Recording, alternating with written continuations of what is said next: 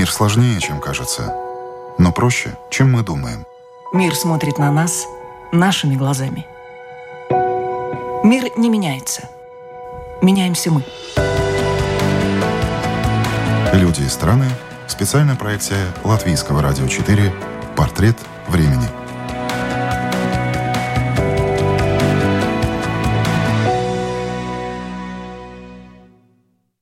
Дочь российского реформатора о том, почему капитализм не спас Россию, об обманутых ожиданиях от прагматика Путина и своей любви к Украине.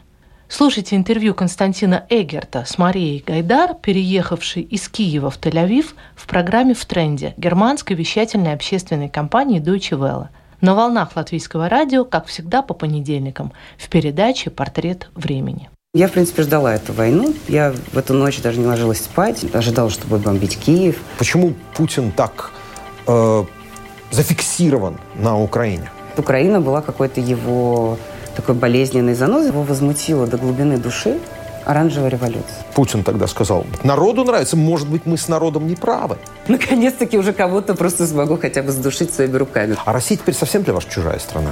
Вот эта тяга к разрушению, почему надо везде все сломать и, и, и, и, и просто, извините, положить дерьмо? Откуда вот это вот... Если это вот так вот включается таким образом, да. то ну, я могу сказать, что на Рублевке все в опасности большой. Я, наверное, с вами соглашусь.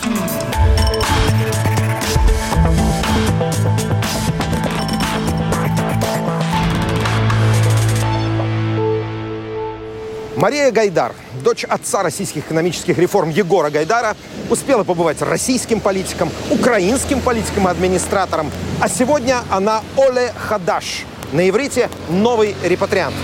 Этой весной вместе с дочерью Гайдар перебралась на постоянное жительство в Израиль. Программа «В тренде» встретилась с Марией в Тель-Авиве, и мы говорили о том, ошибался или нет ее отец, что движет Владимиром Путиным и в чем главная разница между украинцами и россиянами – Мария Гайдар, шалом, добро пожаловать в программу «В тренде» на Deutsche Welle. Шалом, спасибо, что пригласили. Марин, начнем вот с чего. Э, ваша репатриация в Израиль, э, она, как я понимаю, задумывалась довольно давно. Когда вы задумались о переезде и с чем это связано? Вы знаете, я шла к этому долго. Мой путь в Израиль он был непростым, и он начался еще в 2014 году. У меня были проблемы в России, и было там ну, вероятность уголовного дела. У меня были проблемы с ребенком, который тогда находился под опекой. Я боялась, что если будет какое-то дело, я могу эту опеку потерять. Я приехала сюда. Угу. Но у меня не было всех документов необходимых. И я где-то полгода здесь пробыла, потому что я ехала, уехала буквально в один день, и я не успела все собрать. Пробыла полгода, и потом меня пригласили в Украину работать. Я поехала в Одессу работать с Саакашвили, потом работала в Киеве советником Порошенко. И потом моя дочь, она уже стала подрастать, начала мне говорить, что она хочет ехать в Англию учиться, вообще уехать, новую жизнь. Я как раз тоже подумала приехать, может быть, в этот момент поехать в Израиль, поработать. Вот открывала студию Шенкин 40, да, где могла принять участие. Но я предполагала, что я буду ездить туда-сюда, что mm-hmm. я сделаю репатриацию, я к этому подготовлюсь, это займет какое-то время. А в результате я приехала, ну, как бы очень быстро, окончательно, и с дочкой, которая сюда приехать не планировала, когда началась война. То есть, да, репатриацию я планировала и готовила, но никогда не думала, что это будет происходить э, ну, вот так быстро в таких обстоятельствах. И... Это весной, я так понимаю. Это весной, да, да, вот я приехала сюда 3 марта. И до этого все с 24 вот мы пытались выбраться из Украины, и там ехали. Я понимаю, что вы просто вот с потоком беженцев переходили границу в Польшу, да? И... Да, да, с потоком беженцев переходили, ехали в одно место, в другое. У меня просто дочери не было паспорта за грамм, угу. и я боялась, что нас вообще ни, нигде не пропустят. Никак. Вот это был мой основной страх. А ехали вы из-под Одессы, да? Или Нет, из Киева? я ехала из Киева. Из Киева. Из Киева, причем я, в принципе, ждала эту войну. Я в эту ночь даже не ложилась спать. Я даже, записывала какие-то видео про то, там, умываясь, я записывала, что вот там война войной, а умывание по расписанию. Вот, ну, потому что было понимание, что вот что-то вот уже будет. Да? Но поскольку я так и не могла добиться документов, я все время сидела их и ждала. Угу. Вот, и я тоже дочери обещала, что я вывезу. Мне очень важно было это Сделать. обещание выполнить. Вы сказали, что вы были уверены, что война начнется и что Путин на это пойдет. А, напомните мне, я вот не смог найти это в вашей биографии. Вы с, Путиным сами встречались? Когда-то в 99 году, по-моему, или в 2000-м, когда его после выборов Еще в Государственную Думу. Угу. Когда СПС, вот тогда Немцов возглавлял, набрали много процентов, и я помню, что тогда приехал Путин. И как бы всех поздравил. Поздравил СПС. Ну, так демократично, как да. приехал, поздравить. В свитере был молодым. И, в общем-то, я, собственно, не видела в нем э, того, что в нем видели многие люди с опытом, постарше, да, которые видели в нем беду уже тогда. Я не видела, мне казалось, что он молодой, энергичный, говорит какие-то правильные вещи, бодрый. Потому что тут есть, знаете, такая дискуссия. А был ли когда-то был ли когда-то другой Путин? Или Путин всегда был один и тот же? Вот вы теперь считаете, что он всегда был один и тот же? Ну, я думаю, что он прошел большой путь. Угу. И во власти люди проходят путь, и иногда достаточно быстро. Он во власти очень много лет, причем во власти в специфических условиях очень. Да. Вот. Мне кажется, что он поменялся, я помню его речь, я помню его выступление, и, по крайней мере, тогда он говорил совершенно ну, с моей точки зрения, не знаю, кем он был по сути, мне сложно оценить. Конечно. Вот, и сейчас я понимаю, что я вообще не понимаю, кто он по сути, угу. потому что все мои оценки, вот какие-то рациональные, как я могу оценивать людей, они тоже не оправдались, потому что мне абсолютно не вмещается, допустим, ну, в какую-то мою логику и представление, то, что происходит сейчас. Поэтому я его не понимаю. Но тогда из того, что я видела, все, что я видела, казалось нормально. Было очень сложно придраться к чему-то даже, потому что он э, экономически, э, глобализация, со всеми дружить, будем бороться с терроризмом вместе с Соединенными Штатами. Там, ну, казалось, что вот это такой нормальный какой-то путь. Знаете, я с интересом обнаружил, первый раз Э, Путин цитирует э, русского философа Ивана Ильина, которого многие считают э, таким ну, протофашистским, если угодно, одним из тех, кто обосновал авторитаризм в 20 веке в России, что он первый раз цитирует его, в, причем в, каком-то довольно, в какой-то довольно серьезной речи, официальной, чуть ли не в послании к Федеральному собранию в 2004 году. То есть уже тогда, значит, он знакомился Нет, с ну, Тогда уже мне было понятно, скажем, в 2003 Хорошо. году и даже еще до этого, то есть когда уже ввели советский гимн, да. Уже было более-менее вот... Э, а когда посадили Ходорковского, это был 2003 год. год да. Тогда не пустили демократические партии, и тогда тогда пошла вот эта вот идеологическая, ну вот начало вот этой да. вот расцвета этой пропаганды. Да. Вот, вот тогда мне как-то стало понятно, что она, эта власть несправедливая, что это все идет не туда, и с этим надо как-то бороться. Э, вы прожили, проработали в Украине, получается, сколько? Лет семь, да? Семь лет. Семь лет, да. Вы понимаете, почему Путин так э, зафиксирован на Украине? Знаете, мне кажется, как-то это вот такая еще травма с 2005 года. Я абсолютно уверена, потому что для меня тоже это был такой момент понимания и мобилизации. Потому что я помню, что его возмутило до глубины души оранжевая революция. То есть тогда, когда он был популярен в Украине по каким-то опросам. Ну, как может быть иностранный лидер, пока вы бы его да. что-то не выбирает, да, мало ли популярен, да, популярен. Когда они вложили кучу денег, а когда Янукович э, тогда в первый раз проиграл, вот и тогда вот как раз я увидела вот этот вот такой необъяснимый оскал, злость, вот эту идеологию, вот эта ненависть к этому, вот это ощущение, что действительно все делает Запад, хотя мне было понятно, я общалась с людьми, что ну, это да. движение снизу, да, вот это вот отношение вообще к демократическому выступлению, к этому протесту, то есть вот тогда прям было видно, что его как-то это настолько задело, и мне кажется, все эти годы его это не отпускало. Mm-hmm. Вот, вот Украина была какой-то его такой болезненной занозой, но, в принципе, понятно, потому что если мыслить имперскими категориями, мыслить восстановлением прошлого, то никакого восстановления империи без Украины, оно так или иначе все-таки не получается. Ну, можно взять, конечно, Казахстан, но даже если взять всех, все равно без Украины вот этого вот э, всего нет. Сегодня главная его идея – это вот каким образом поставить под контроль Украину, даже если это будет пустыня.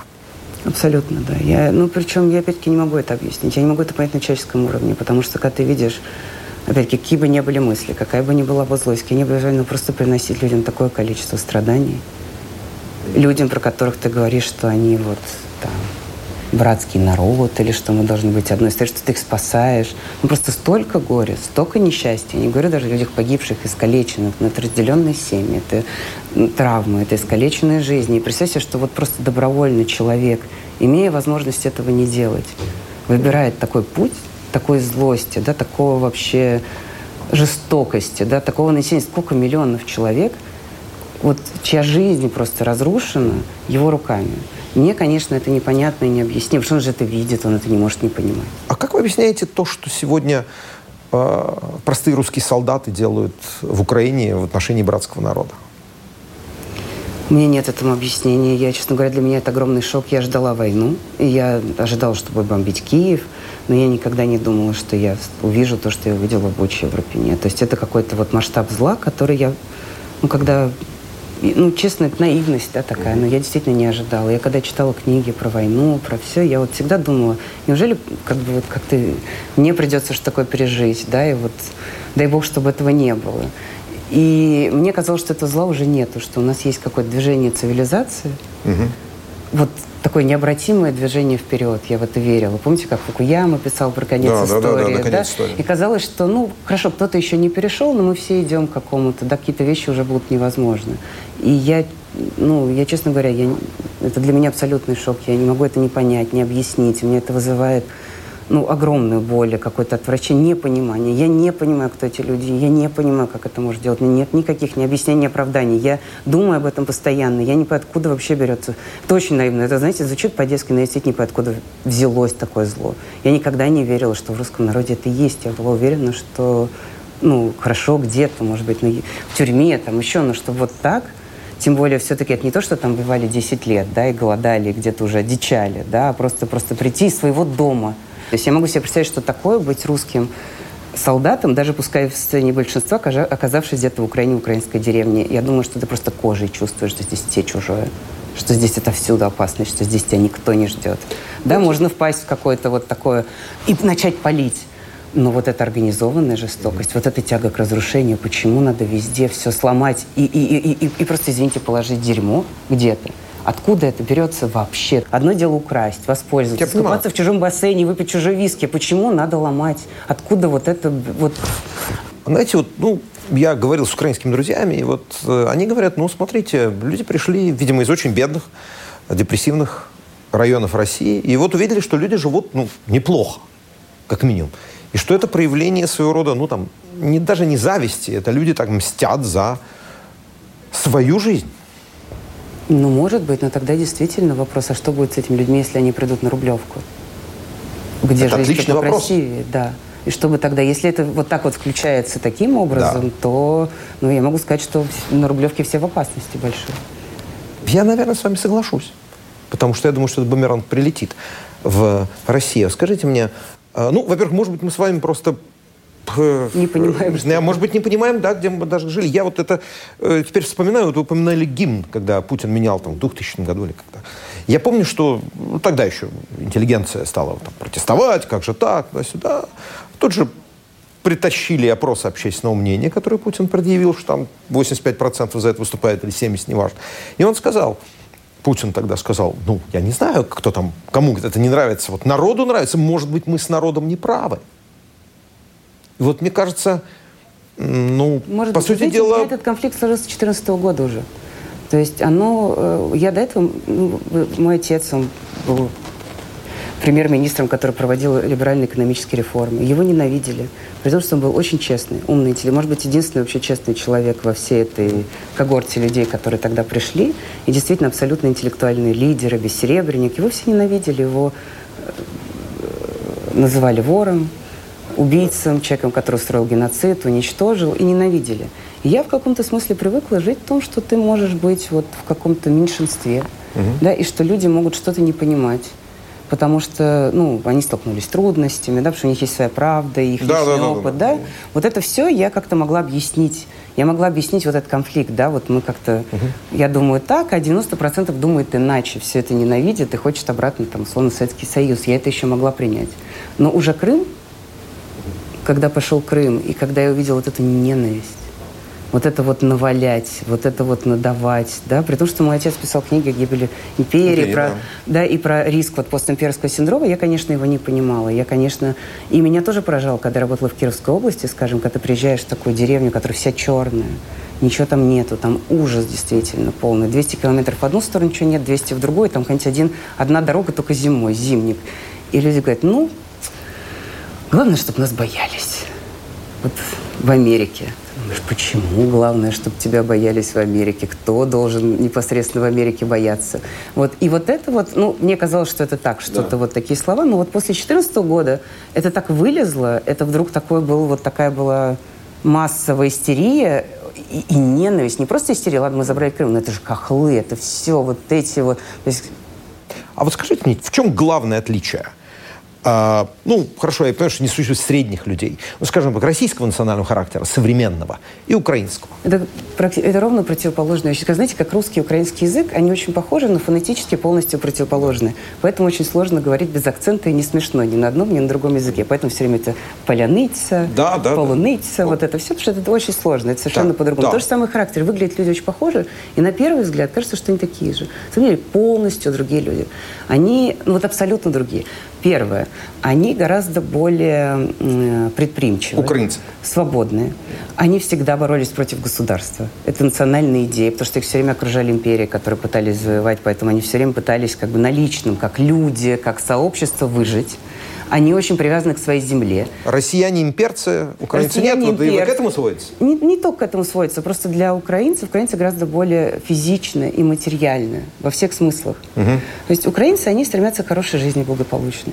Они хотят больше зарабатывать, иметь больше денег, вкусно есть, попеть, пообнимать свою любимую жену, построить дом, этот дом украсить. Вот у них такие потребности. И это они ждут от политиков. Это их цели. Иногда эти цели могут быть слишком простыми. Да? Иногда эти цели могут предполагать какие-то хитрости, коррупцию, жульничество и так далее. Но это цель, направленная на жизнь на свой собственный, на ее какой-то вот это вот... Э, ну, например, я помню, что я ловлю э, такси, и мы с, так, с таксистом тут же ругаемся. По какой-то причине он пытался с меня взять больше денег, там, да. три раза, чем надо.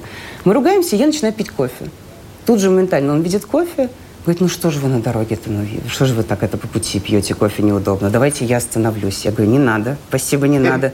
Он говорит, да я не буду денег брать. Я говорю, спасибо, не надо. Да я вам булочку дам. Потому что дошло, когда дело дошло до еды, кофе, когда дело доходит до детей. Это сразу видно во всех школах. Никакая не гардеробщица или буфетчица не будет пугать детей, страшно орать на них. Она постарается дитину покормити. Так, а если ребенок не захотел поесть, так сладенькую булочку дать. Никто не будет орать. Она мягче. Дети, благополучие, своя земля, своя семья. Предприимчивые. Вот. То в Украине все всегда происходит немедленно. Все собираются в ту же секунду. Вот даже по своим друзьям, когда у меня что-то случалось, они у тебя дома в тот же день. Понятно. Если кого-то коррупционера или что-то происходит, там Конституционный суд что-то такое сделал, ты просто все немедленно прострываются с ресторанов, из всего встают, вот прям можно видеть в центре Киева, встают и едут туда сейчас. Знаешь, что сейчас в голову пришло? Что вы говорите о войне России и Украины, и это уже не путинская война. А, кстати, это путинская война или война русского народа? Вот что я хотел спросить. Ну, это, конечно, путинская война. Эта война не нужна. Абсолютно русский народ такого бы не Но русский народ ее поддерживает? Он ее поддерживает, но бы до такого додумался и не организовал. Mm-hmm. То есть здесь все-таки важна роль истории. Я не могу себе представить, что без вот этой задумки, да. без этой... Это понятно. Ну вот, а почему следует за Путиным тогда? Ну, нравится почему-то это все. Я не знаю, это какие-то ужасные качества. С этим что-то надо будет делать. Я не знаю, это необъяснимо для меня. А будет ли время делать? Ну, или всем, или всем погибнем, Земля наткнется на небесную ось, просто... Нет, ну, может быть, может ну, я, быть... Понимаете, я э, переживаю, что от Украины. Вот, э, ну, я очень переживаю за Украину, особенно когда я смотрю, когда идет время. Я боюсь, что от Украины ничего не останется. Просто потому, что так как идет война, так что приходится... Мне кажется, что так они и могут убивать одного за другим и э, наших солдатов, и э, экономика. Я даже не представляю, каким чудом это вообще все работает. Склады уже закончились, порты не работают, да, э, ЖКХ никто не платит. То есть вообще каким образом Украина продолжает существовать, это вообще какое-то чудо. Я ужасно боюсь, что Украины может не быть. И когда Интересно, Медведев вы сказали, говорит, наших солдат убивают, да. Как да. глядите, как а вы знаете, смотрите? я действительно, вот честно, я действительно так смотрю. Я особенно после этой войны, я вообще никогда не думала, что у меня такие будут э, Ощущения. сильные чувства, угу. что мне хочется вот в Киев, и мне хочется его, я воспринимаю его лично, мне хочется его обнять как-то, да, мне хочется куда-то лечь на какую-то землю, и, не знаю, я воспринимаю, что наши ребята, то есть я вижу кадры, и думаю, почему наши ребята гибнут. Я действительно смотрю на них и понимаю, почему, за что наши, да, наши мальчики. Вот. А Россия теперь совсем для вас чужая страна? Ой, ну, сейчас очень. У меня такой конфликт вообще. Мне прям так даже тяжело общаться с э, россиянами, которые... При том, что в моем окружении нет людей, которые за войну. Причем я иногда думаю, пусть бы попался, я бы просто наконец-таки уже кого-то просто смогу хотя бы сдушить своими руками, куда-то вылить этот гнев, злость. Но даже люди, которые страдают от этого, которые в депрессии, которые, которым стыдно, которые переживают, я все равно чувствую какую-то вот эту... Ну, я не, не думаю, что к этому... Мы и они, вот они чувствуют так и думают, и говорят так, а вот нас они не понимают. Мария, вот вы упомянули отца. Вот хотел про него спросить. Он ушел от нас в 2009 году. И, в общем-то, по сути, все путинские годы он молчал, будучи отцом чуть ли вот не российской демократии вместе с Ельцином. Ну, на самом деле. А почему? Да, он очень, во-первых, ну, считал, что это необходимо для того, чтобы поддерживать какую-то команду экономическую, которая была в правительстве, потому что он, ему важно было продолжение экономических реформ, и вот ему казалось, что это тактично и правильно с его стороны. Но мне кажется, что это его и убило, потому что это то, что он был лишен голоса в каком-то смысле, пускай даже ради объяснения, ради дела, ради того, ради всего, чтобы не беспокоить, не дразнить Гусеева, чтобы хотя бы что-то сохранилось. Вот мне кажется, что из-за этого, конечно, он и ну, впал в такую депрессию, у него было отсутствие мотивации жить, у него он подводил уже итоги в 50 лет э, там, и был настроен, он всегда вот потому, как он говорил, да, он как-то себя отмерял там те же 50 лет. И мне кажется, это действительно очень глубокая депрессия из-за того, всего того, что происходило вокруг. Вот это молчание, по-вашему, вот говорите, что это его убило. Ну, вы считаете, что это была его ошибкой? Надо было высказаться? Я считаю, что это была ошибкой. И это была ошибкой всех вообще. Надо было высказываться, надо было высказываться сразу, надо было высказываться всем, не надо было Молчать про не Путина, надо да? было молчать про Путина. Мой отец и люди тогда многие верили в экономику, что если будет рыночная экономика и собственность, и все это будет нормально, то это потянет за собой политическую жизнь. Да. Поэтому надо хотя бы это держать. Оказалось, что это не э, концепция, которая не работает. Оказывается, что вся эта экономика позволяет существовать ужасному режиму, существовать стабильно, выжимать кривозисы, турбулентности и, наоборот, расцвести. Вот. При этом я знаю, скажем, вот я беседовала с таким Дубовым, который живет в Израиле еще много лет назад. Он уезжал в 2003 году, когда началось дело ЮКОСа. Да. И мой отец был, они тогда были с ним вместе в бюджетном комитете в Госдуме. И он говорит, что мой отец был один единственный, кто ему позвонил, сказать ему там счастливой дороги, там удачи вам. Вот. И он говорит, ну мы надеемся, мы скоро вернемся. На что он ему сказал, ну не раньше, чем лет через 20. Как воду смотрел, а да, даже и больше. Да. При, этом, при этом он всегда говорил тоже, что это очень опасные люди. Угу. То есть он как бы в принципе, понимал, вот, что это очень опасные люди, вообще все очень опасно. Вы в одном из первых интервью, когда вы приехали в Израиль, а, тогда еще была свежая новость об отъезде из России Анатолия Чубайса. Кстати, вы с ним не поддерживаете никаких контактов? Ну, последний раз я ему писала года два назад угу. по каким-то делам. Так вот, вы сказали в интервью, что если Чубайс в ближайшее время не выскажется по поводу этой войны, то это и будет, и это молчание и станет его наследием. Нет там экономической реформы, ни приватизации, ничего. Э, Чубайс промолчал. Теперь он на всю жизнь будет, э, по-вашему, в истории, серьезно спрашиваю, войдет как человек, который промолчал про войну, который защитил Путина этим? Да, я считаю, что он войдет как человек, который привел Путина к власти, поддерживал Путина искренне, как человек, который уже много лет не занимался никакими реформами, поэтому оправдать это, я еще понимаю, могу себе представить теоретически какую-то логику Набиулиной. Угу. Вот, но представить себе что оберегает Чубайс и ради чего он молчит, кроме как ради себя, ради безопасности, я просто не вижу и понять не могу. Я считаю, что да, это, ну, его катастрофическая ошибка, это была возможность хоть как-то выровнять и исправить, э, ну, и, и поставить себя обратно в какое-то нормальное место в истории. Знаете, вы все-таки занимались политикой, вы пошли в политику, вы из того же поколения политиков, а, кто вырвался на политическую сцену, ну, скажем так, в конце второго срока Путина. Вы видите какую-то перспективу, во-первых, для самой себя и для вашего поколения политиков? И второе, а вы видите кого-то еще более молодого в будущем? Ну, просто в будущем эти молодые уже не такие молодые, как и я уже не. Мы все были молодыми политиками. Вот. И, конечно, когда я не вижу, какие, у меня нет такой надежды, что вот это все прям немедленно рухнет. Я понимаю, что это... Ну, и такие люди, как Яшин, Навальный, которые стоят собой настоящие герои. Вот. Но это будет так же, как вот сейчас война э, против Украины, это война на износ, на истощение так и война против Яшны Навального. Это война на износное истощение. И я просто не знаю, в каком они будут... Я надеюсь, может быть, Яшину все-таки не посадят, хотя маловероятно, да? Но просто в каком они будут состоянии. И можно ли будет говорить о том, что это молодые политики? Возможно, это будут уже нездоровые, достаточно пожилые люди, которые которые ну, фактически свою жизнь отдали на что-то, на что, может быть, у них даже не будет ни сил, ни здоровья потом э, реализовывать. То есть я не, не, не считаю, что у них то есть я считаю, что они герои, да, пытаются держать вот своими руками что-то. Вот, но я не вижу больших а, перспектив. А кто идет я не дальше? Очень... Вот вы никого сейчас не видите, кто мог быть, кто еще моложе, кто Я не быть? вижу никого, честно говоря. Не вижу вообще никого. И даже их будущее не вижу. Оно настолько призрачное. с Путиным. Я могу понять, ну, то есть я могу поверить, что это продлится 10 лет, еще 12 лет. Да? Я не знаю, что будет впереди. Кто-то, конечно, появится. Обязательно. В России много талантливых людей, возникнет окно возможностей, появятся новые люди или придут те, кто были. Но ну, как бы сейчас я просто ничего и никого не вижу. А вы не Мало хотите того, вернуться в даже... политику? Даже не российскую, а вообще в политику? Ой, знаете, это такое... Э, в российскую, вот, которая там сейчас, естественно, никак. никак, да, и не хотелось мне с этим иметь ничего вообще общего. Какой-то строить в какой-то форме новую Россию, если была бы новая Россия, там, может быть, как-то помогать, образовательную реформу, да. В Украине я тоже ну, я понимаю, что абсолютно все-таки... И тогда я чувствовала, что у меня очень большие ограничения с тем, что я из России. И так было очень сложно, честно говоря, да, действовать. Сейчас после войны я вообще не верю, что это возможно. Я даже не знаю, смогу ли я там жить после этого. Вообще хоть кто-то, кто имеет русское происхождение, сможет ли он там просто жить. Хотя это, там, опять-таки, я воспринимаю как личное, как страну и свое место, и все. И мне это больно также, но все равно я понимаю, что это будет большая проблема. Вот, но в Израиле, это для меня новая страна, я приехала, меня приняла, помогла сюда приехать, и я очень благодарна, но пока я недостаточно знаю для того, чтобы у меня нет какого-то мнения, для того, чтобы у меня появилось желание здесь что-то исправлять.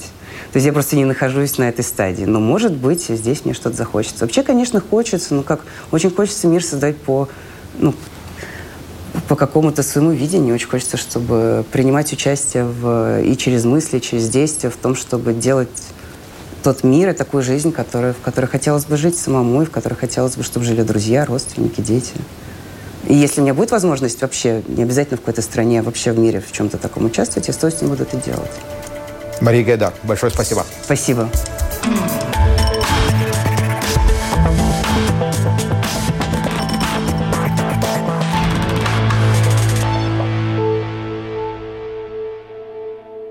Вы слушали интервью Марии Гайдар в программе германской вещательной общественной компании Deutsche Welle в рамках сотрудничества наших радиоканалов.